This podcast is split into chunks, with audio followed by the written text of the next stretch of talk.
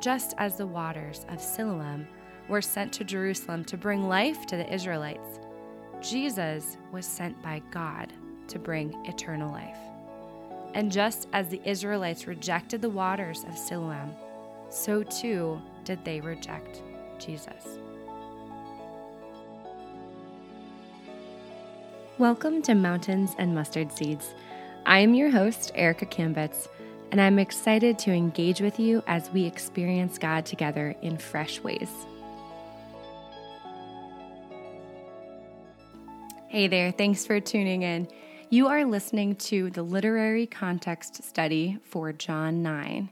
If you have not yet listened to the guided Lectio Divina or the Socio Historical Context podcast, I would encourage you to listen to both of those first, otherwise, you might be very lost.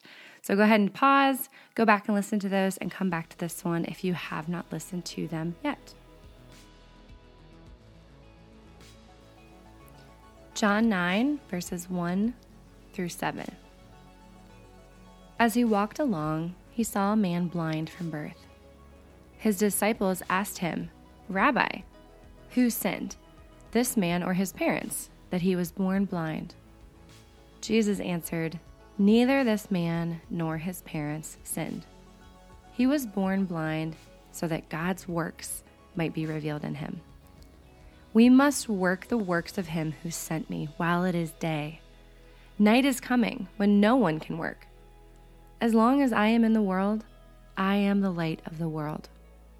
When he had said this, he spat on the ground and made mud with the saliva and spread the mud on the man's eyes, saying to him, Go, wash in the pool of Siloam, which means sent. Then he went and washed and came back, able to see. For the next portion of our Bible study, we are going to look at the literary context. The first thing we're going to look at are some key themes or words that stand out from this passage. So, when we're looking at the text itself, it's important that we make observations about language and rhetoric that the author uses. So, a good question to ask in any passage of Scripture are which words or themes are repeated? which ones stand out in contrast to the rest of the passage. I would love to encourage you at this moment, if you haven't done so already, to return to the text and mark it up. Maybe you've printed it out, maybe you have room or margin in your Bible. Go away, go, go for it. Note as many things as you can, asking questions, circling, underlining, highlighting. Get creative with it and really dig into the text on your own.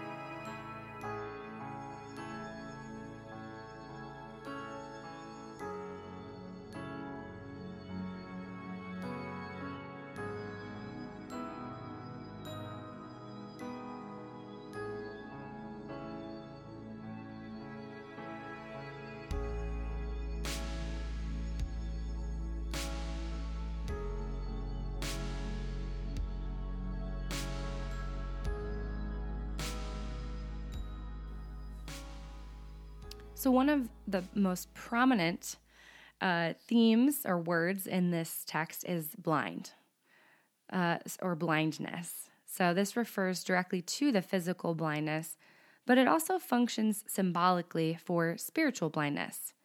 The man whom Jesus heals was physically blind from birth. Healing of this caliber was unprecedented at the time and truly would have been considered miraculous. Even though light is only used once in this passage, it has great value. While it is physically necessary for sight, the usages in John most frequently refer to the revelation of Jesus as the Messiah. The specific phraseology, I am the light of the world, is only used here and in John 8:12, which Jesus says right after his comment about not being able to work at night. With the invention of electricity, we often forget that ancient societies could only work by light of day. Similarly, Jesus illuminates spirituality, chasing away the metaphorical darkness of night. In your own life, I would love for you to consider how Jesus has personally revealed himself to you. It's important to do this because otherwise we might become callous to the miraculous work that God wants to do in and through us. How has Jesus personally revealed himself to you?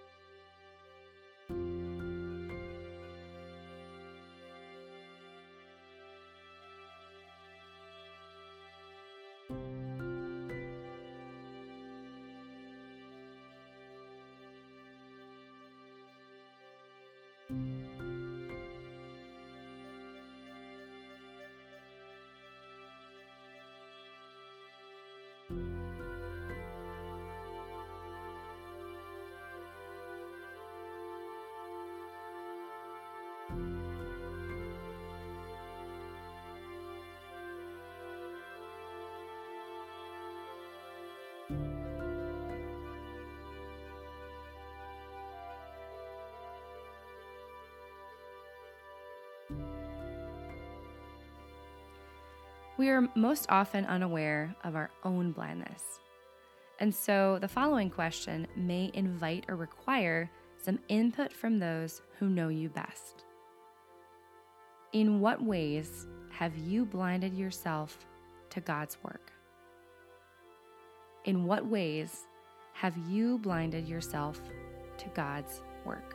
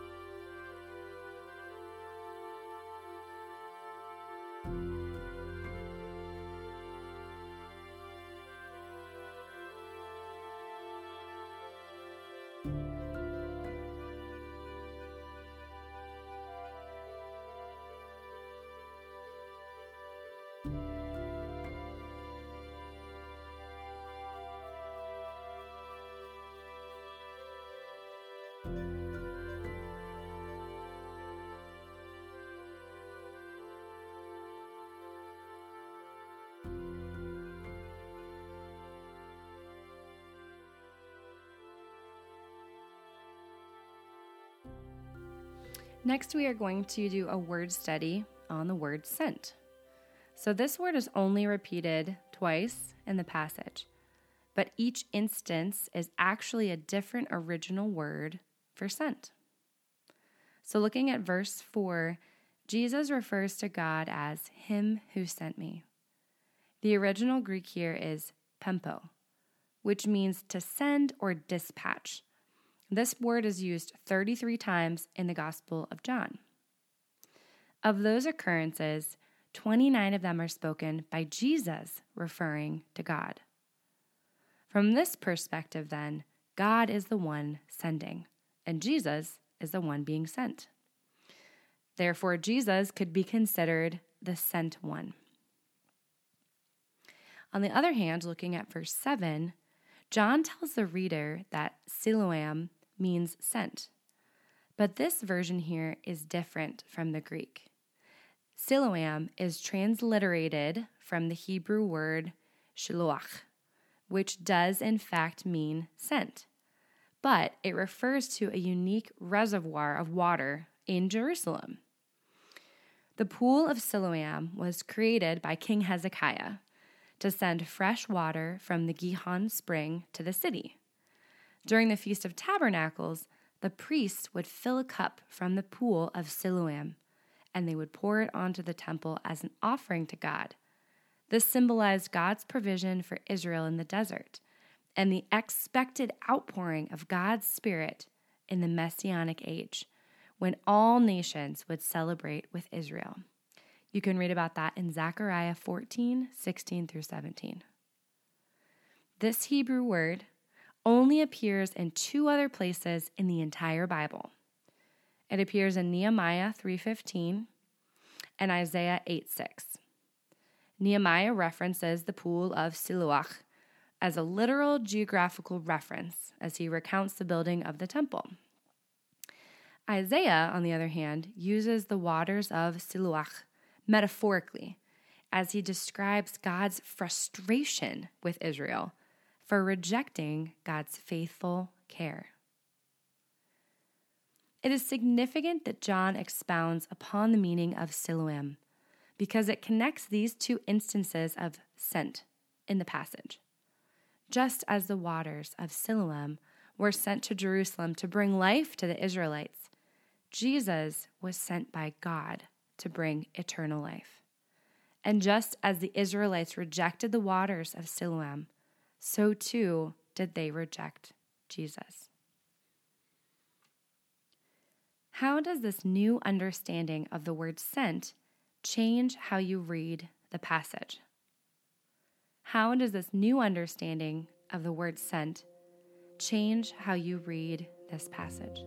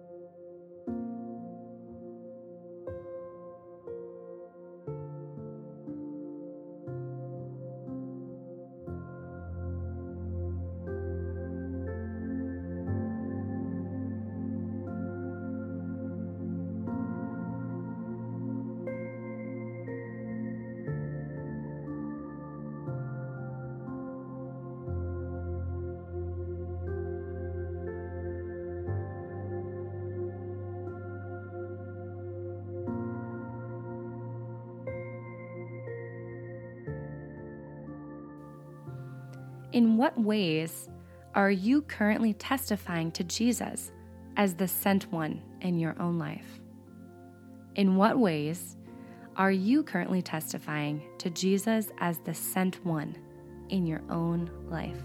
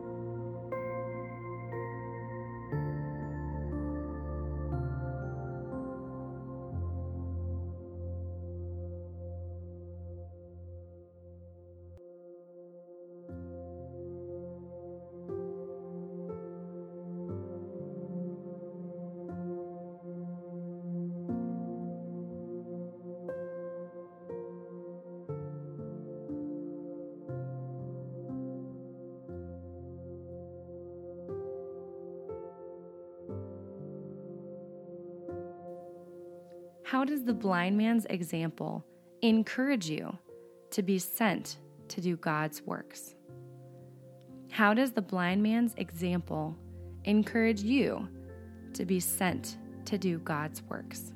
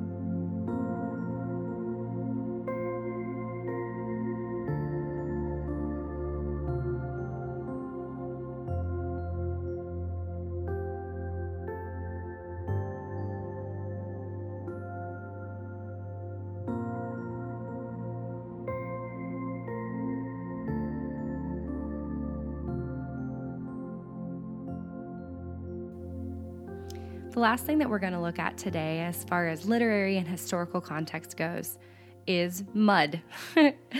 so, some scholars have argued that there's a strong allusion to the creation account in Genesis because Jesus uses mud to heal the blind man. So, Jesus isn't necessarily creating as God did, as God created man from the dirt. But one could recall the creation account as this portion of John is read. John might want his readers to consider the works that Yahweh did in the beginning, alongside those or in tandem with the works that Jesus is doing in God's name. In creating this connection, I believe John is doing two things. First of all, John is confirming the divine nature of Jesus' messianic identity. Jesus is truly one sent from God, and John sees the family resemblance, if you will. The second thing that John is doing is that he is identifying Jesus' works alongside God's work. And this substantiates the divine nature of Jesus' miracles. There is no question who Jesus' power comes from in his work. What do you consider God's work in your life? What do you consider to be God's work in your life?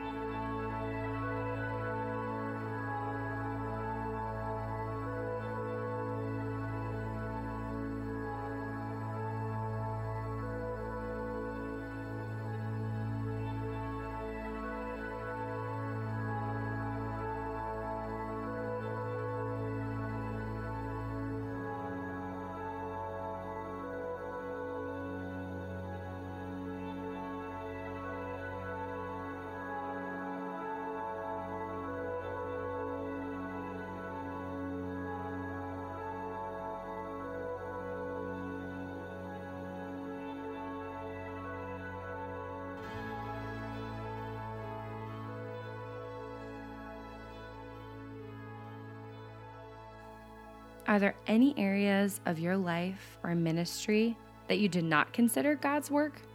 Why or why not? How does Jesus' example contrast with your own daily work? Are there any areas of ministry or life that you do not consider to be God's work? Why is this?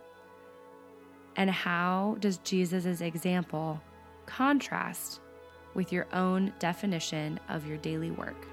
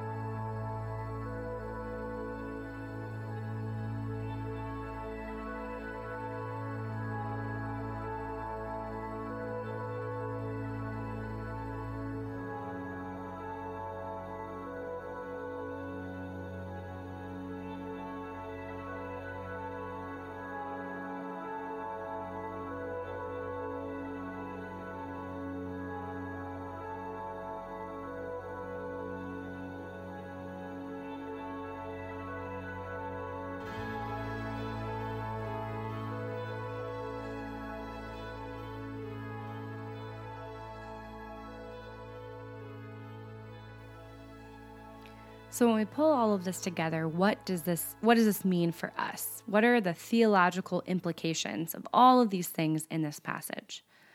Ultimately, Jesus invites his followers to participate with him in doing God's work. But what exactly is that? Surely, Jesus physically heals the blind man, but it is holistic.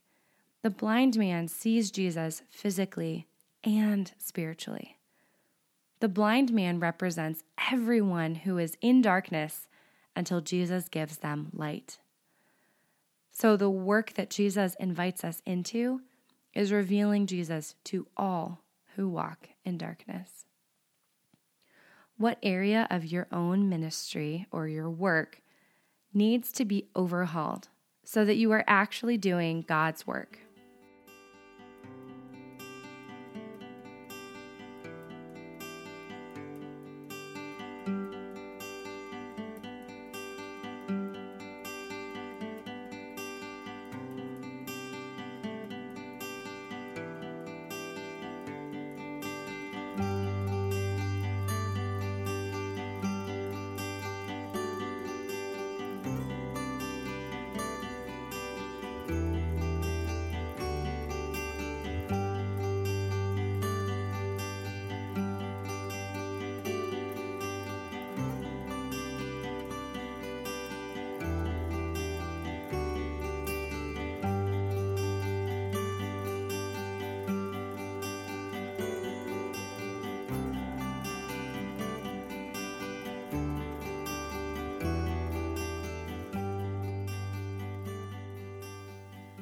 How is Jesus inviting you to participate in revealing and celebrating Him as the light of the world? How is Jesus inviting you to participate in revealing and celebrating Him as the light of the world?